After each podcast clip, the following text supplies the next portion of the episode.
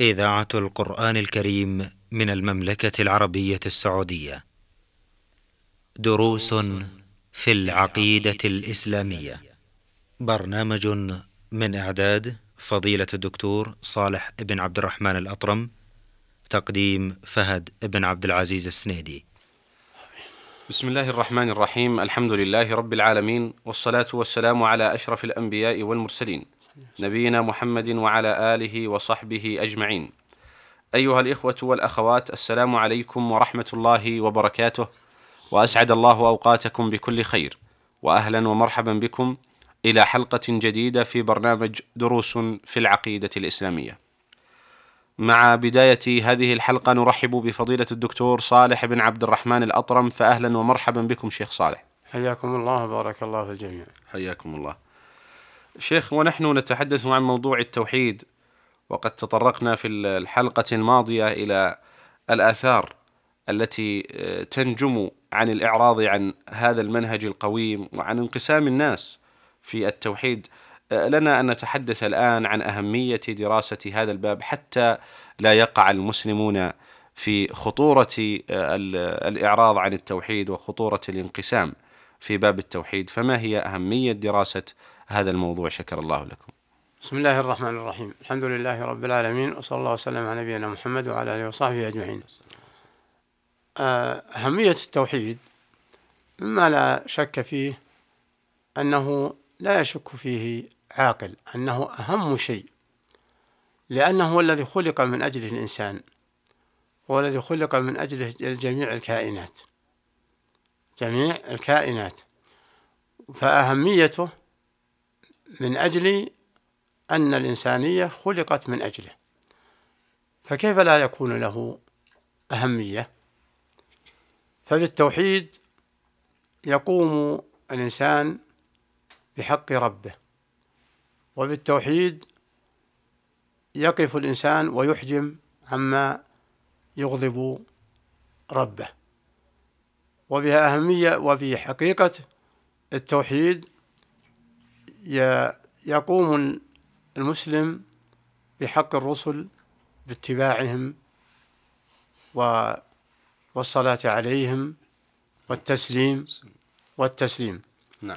وبحقيقة التوحيد وأهميته يعرف الإنسان السعادة الحقيقية في الدنيا والسعادة الحقيقية في الآخرة. ف فالتوحيد هو أهم ما على الإنسان العاقل. نعم. مع الإنسان العاقل. لأن الله يقول وما خلقت الجن والإنس إلا ليعبدون. إذا في تحقيق معنى العبودية الحقة. فإذا كان يقول الله وما خلقت الجن والإنس إلا ليعبدون. فكيف لا يهتم نعم. العاقل بهذه العبادة. الله أكبر. نعم. بهذه العبادة. واسمه توحيد يعني نعم. إفراد الله بالعبادة. هذا هذا اسمه. و والتوحيد في الحقيقة هو معنى لا إله إلا الله. وحينما تطلق هذه الكلمة عند المحققين عند أهل السنة والجماعة نعم. كلمة التوحيد يريدون بها إفراد الله بالعبادة وإفراده بالتأله وإفراده بالحب وإفراده بالدعاء وإفراده في التوكل هذا هذا معنى التوحيد.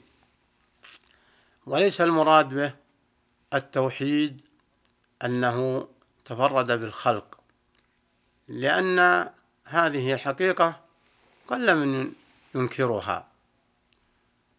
و وليس المراد به أيضا أن التوحيد أنه واحد في أسماء وصفاته فحسب. فأسماء وصفاته هناك من كفار من يعترف لله بالأسماء الحسنى والصفات والصفات العليا. إي نعم. ولكن المراد بحقيقة التوحيد هو أن توحده بفعلك نعم. واتجاهك ومطلبك وتعلقاتك وتعلقات قلبك توكلا ورغبة ورهبة وإنابة وخوفا ور- ورجاء. وإذا عرفت هذه الحقيقة دفعتك إلى أن تقوم بما أوجب الله عليك من حقه من عبادته من ركوع وسجود واستعانة واستعاذة واستغاثة. ودفعتك أيضا إلى أن تقوم بالواجبات التي أوجبها الله عليك لنفسك أو للناس أو لأقاربك أو لل... لمسؤولك.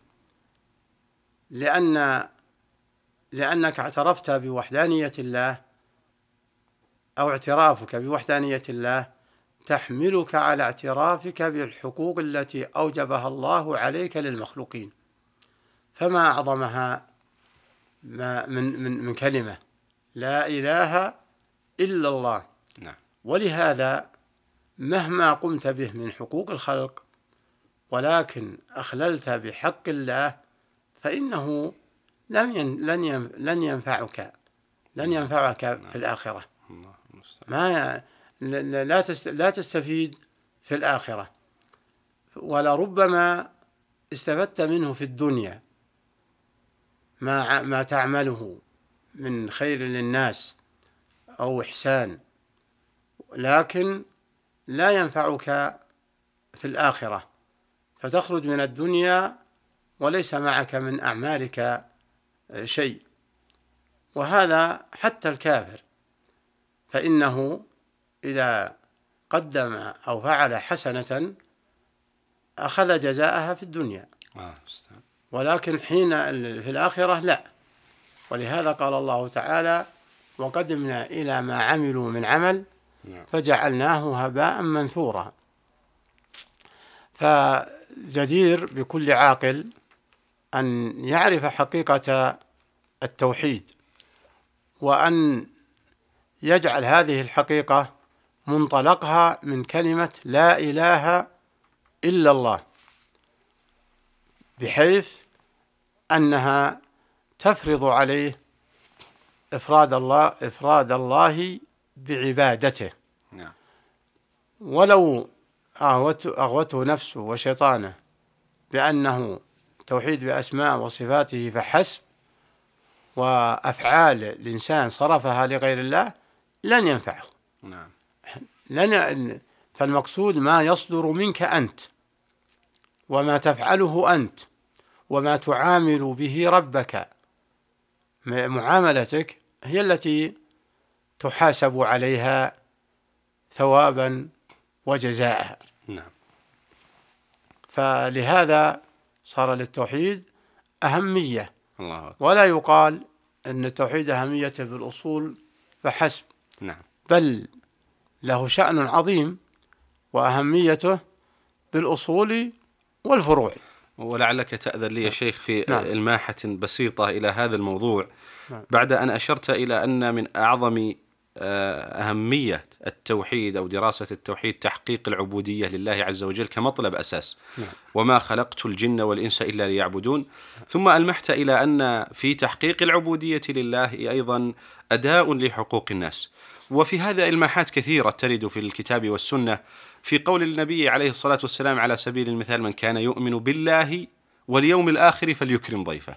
من كان يؤمن بالله واليوم الآخر فليقل خيرا أو ليصمت. فكأني ألمح أن ثمة علاقة بين أداء حقوق الناس وتحقيق العبودية لله عز وجل بهذا التوحيد. هذه قضية أشرتم إليها وهي مهمة في نعم. تحقيق العبودية لله عز وجل وأداء حقوق الناس ثم في اتباع دعوة الرسل بالسير على منهج التوحيد. هذه مهمة؟ وقد وقد يغفل عنها كثير من الناس فيركز على على جانب المحاسن نعم. محاسن الأخلاق وعلى من من حيثها بدون بدون تفصيل. نعم نعم. و ويتناسى الدافع ل ل- الدافع له إلى أن يقوم بمحاسن بمحاسن الأخلاق للناس أو للبهائم أو لأي نفس رطبة. نعم. فأساس ذلك أساس الانتفاع مما يبذله أو يعامل به الناس من محاسن الأخلاق أساسه حقيقة التوحيد. إذا صدق مع الله في وحدانيته نعم. فإنه يثيبه على ما ما فعل. الله أكبر. وإن وإن اختلت اختل التوحيد عنده فإنه آه، لا ينفعه إلا ربما ينال شيء من من نصيب من الدنيا. اللهم المستعان من من الدنيا. لأن الله سبحانه وتعالى لا يضيع أجر من أحسن عملا سواء أثابه في الدنيا أو أثابه في الآخرة. اللهم المستعان وقد تقدم أن حتى الكافر نعم. إذا عمل حسنة عجل له عجل نعم. له ثوابها في الدنيا. والمسلم مهمته الدنيا والآخرة. الله أكبر. نعم. أيضا أشرتم إلى موضوع هام. في أهمية دراسة هذا التوحيد ألا وهو أن المسلم عندما يدرس التوحيد ويطبقه فإنه يسعى للهدف الذي من أجله آه، خلقه الله عز وجل وهي العبودية ثم إنه يسعى من أجل الحصول على آه، العطاء الرباني الجنة والسلامة من النار. كما أشرتم إلى ذلك بارك الله فيكم يا شيخ في قضية أن التوحيد آه، منجاة من النار وطريق إلى الجنة. هناك موضوع مهم أيضا في قضية دراسة التوحيد. أود أن أشير إليه إذا سمحتم لي يا شيخ. نعم. ألا وهو موضوع وحدة الأمة الإسلامية. وهذا يلمح في قول النبي صلى الله عليه وسلم كما أشرتم وستفترق أمتي على ثلاث وسبعين فرقة. نعم. كلها في النار إلا واحدة. فالتوحيد دراسة التوحيد تحقيق هذا التوحيد سلامة للأمة من الفرقة وسلامة لها من المهلكة التي أصابت الأمم السابقة وهذه القضية نعم قد ظهرت في آه، في بعد الرسول عليه الصلاة والسلام في الصحابة لما كانوا آه، على عقيدة واحدة على ما ما هم عليه لما توفي الرسول عليه الصلاة والسلام نعم. أمة واحدة أرهبت الأمم وفتحت الفتوحات نعم.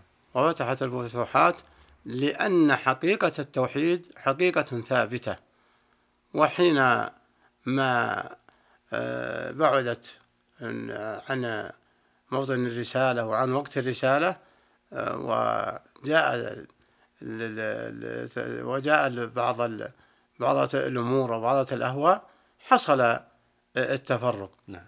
وقد جاءت الإشارة إلى هذا الحديث خير أمة قرني ثم الذين يلون ثم الذين يلونهم. اللهم فدل على أنه أن أن أن الأمة كلما قربت من منهج الرسول عليه الصلاة والسلام كانت على خير. نعم. و و ومنهج الرسول باقي إلى يوم القيامة.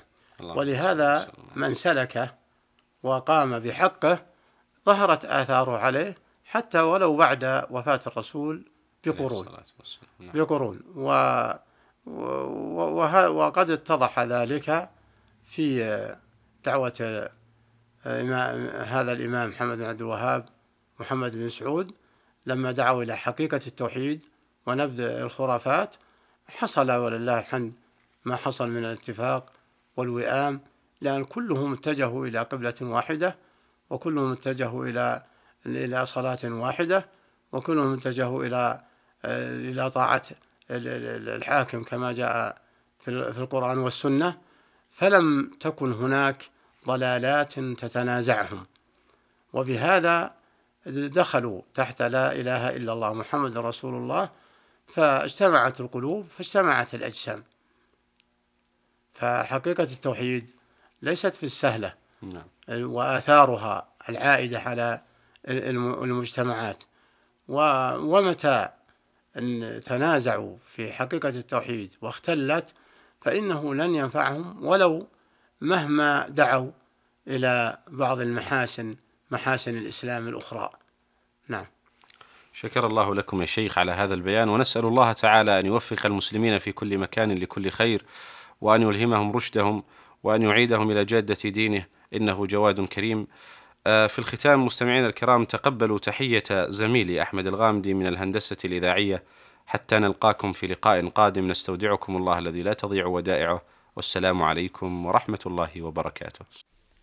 دروس في العقيدة الإسلامية.